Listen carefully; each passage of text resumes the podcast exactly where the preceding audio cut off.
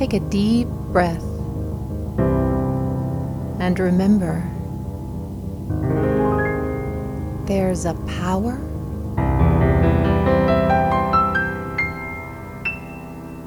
breathing you.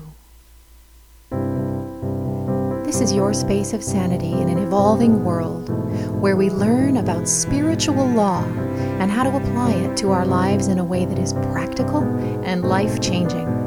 This is where we remember truth to make the world a better place, one person at a time. I'm Claire Lautier, inspirational speaker, teacher of the technology of transformation, and a certified life mastery consultant and spiritual coach. Welcome to the Grace Space. Welcome to today's program. We're in the middle of a four part series on the grace of forgiveness. Today's episode How might this be good? Last week we talked about the first and most important step in the process of forgiveness, without which we are not able to begin a practice of forgiveness. We talked about willingness as the doorway to practicing forgiveness, the emotional state of willingness as a necessary part of being open to the possibility that we can forgive and that we can forgive the hurts that go deepest.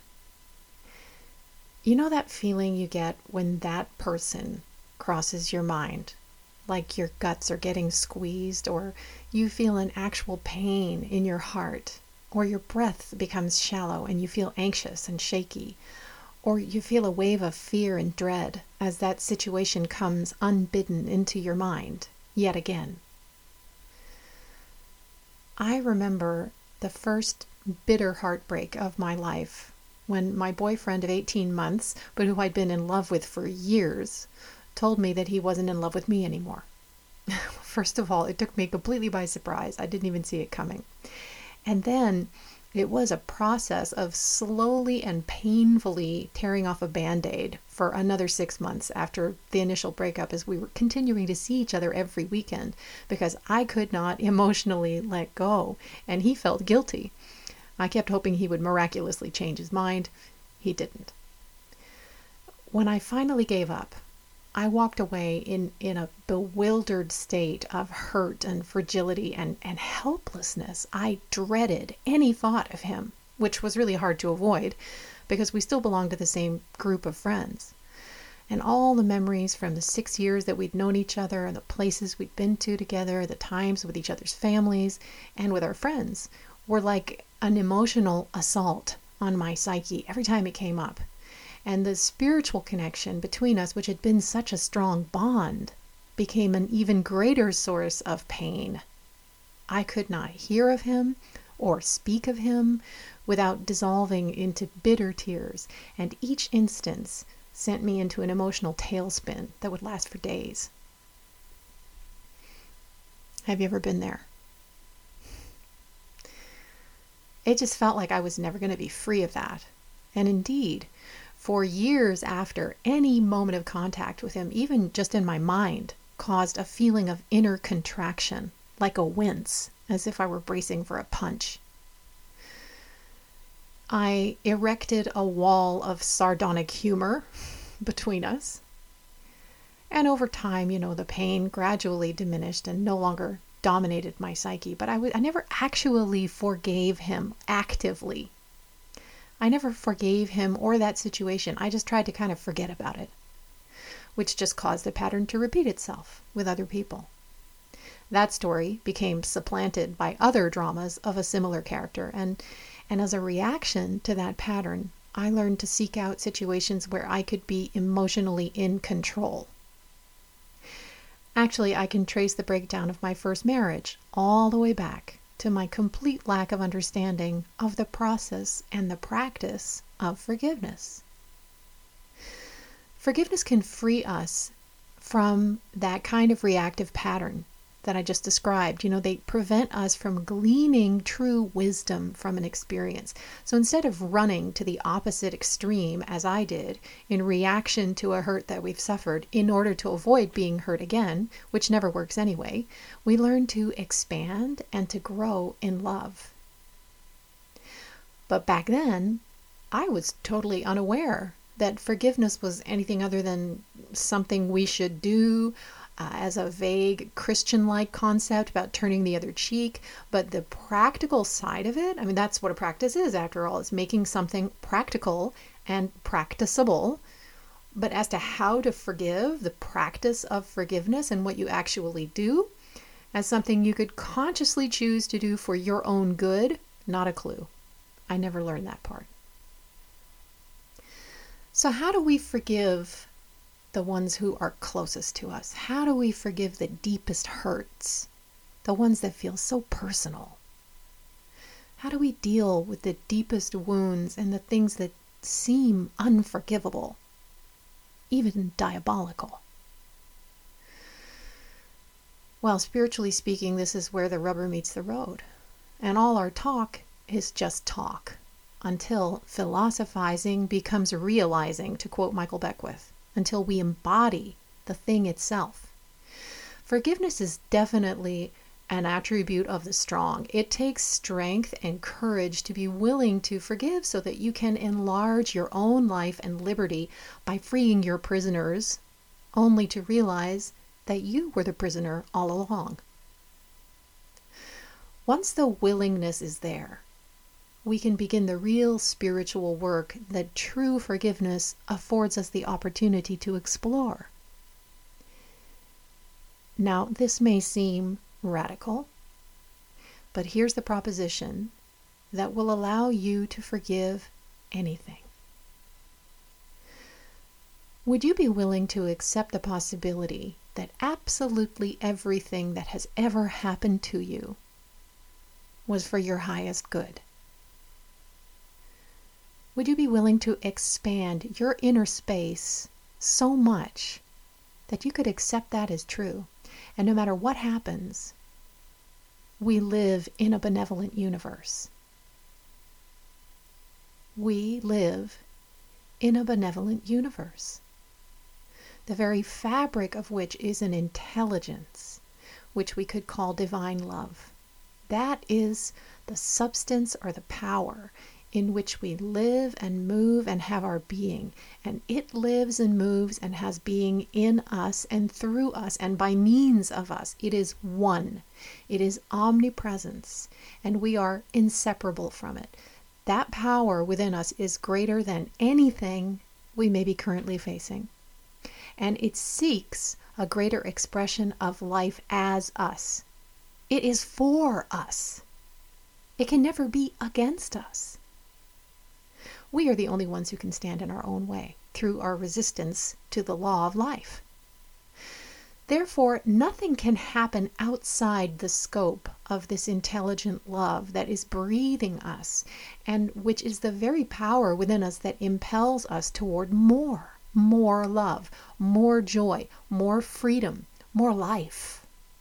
Our most passionate, heartfelt desires for ourselves come from spirit. This is how we know that we live in a benevolent universe.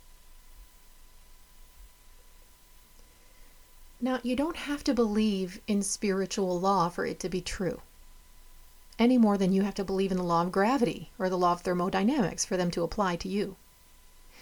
However, your beliefs influence your experience. So if you believe that people cannot be trusted, or that they're out to get you, or that you're always going to be disappointed, that will most definitely be reflected in your experience.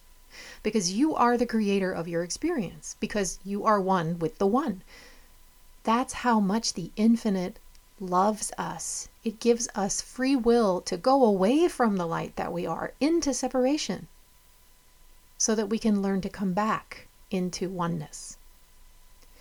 Now, by the same token, if you believe that every experience you have ever lived through was intended somehow for your highest good to bring you back into oneness, you will be able to glean wisdom from your experiences. And that goes for the things and people we find hardest to forgive. What if that situation, that thing that happened, that terrible wound what if you were able to look at that situation and ask, how might this be good? Now, stay with me. I'm not saying that you could immediately see the good in something that any feeling person would call terrible, unjust, or tragic. There is real heartbreak. There is real injustice in this world. We're not denying that or being deliberately perverse but we are denying the power of darkness to bring us down or determine our character or our future or how we're going to live and show up in the world. Martin Luther King Jr. said, Let no man pull you low enough to hate him. Hating someone for what they've done is like drinking poison and expecting the other person to die from it. Hate poisons the hater. What you wish for someone else is what you wish for yourself, whether you wish them good or ill. Why? Because we are one. We all come from one source, one creator, one energy, and we all return to it. Despite our differences in awareness here on the planet, in the land of space and time, despite appearances that may seem to contradict truth, each and every human being is an illuminated being of the source. And if you can't see God in all, you can't see God at all. Forgiveness is an invitation to examine our judgments of others and ourselves. If we truly want to be free, we must deeply realize that everyone is doing the best they can with the level of awareness and understanding that they currently have. A Course in Miracles says every act is either a call for love or an expression of love, no matter how unskillful or downright wrong it may seem. Yes, this is why forgiveness is the attribute of the strong. It requires us to enlarge our own spirit. No matter what you have to forgive, forgive it. Because holding on to it poisons your own life. It keeps you in prison. Forgiveness is the only way out for us. It is the only way out of betrayal or hurt. When we ask, How might this be good? we're asking to be shown the way to a greater life. We're asking to receive the gift that is implicit in every challenge. We're asking the universe to demonstrate its benevolence to us by trusting that every situation presents us with an opportunity for growth and greater freedom. We're acknowledging that everything is for us. And when we do that, we live in a different reality. That thing you want to forgive whether it happened yesterday or a year ago or 10 years ago or when you were a child and you were powerless to stop it. What if within that thing was the gift of your own freedom? Here's a process that can help you. One, work with one thing you want to forgive at a time. Focus on that thing. Two, separate the being from the behavior. So describe the event or the situation, including the facts of the behavior. There were facts associated with that situation, and there was the being, the person. Three, ask yourself, how might this have been for my highest good? So imagine that you had hired the other people involved to behave exactly as they did, to play this role in your life so that you could grow into an even greater version of yourself. What valuable learnings or wisdom might you have been looking to receive through this situation? Think about that when you ask the question, How might this have been for my highest good? 4. Commit to an experiment for a specified period of time, let's say 21 days, where every time this situation or person comes into your mind, you practice saying, I wish them well and I wish myself well. And 5. Imagine how you will feel when this situation no longer has a hold over you and your inner landscape. Feel those elevated emotions and imagine the greater life you're bringing in for yourself. I invite you to practice this process and to notice how you feel and how things change for you when you check in with yourself. And let me know how you go. Next time on the Grace Space, the third part of our series on the grace of forgiveness forgiving yourself. See you then. Thank you for joining me in the Grace Space, where you're always in the right place. If you love this podcast, I invite you to subscribe to it and submit a review if you feel called to do so. Also, be sure to sign up for my newsletter right here.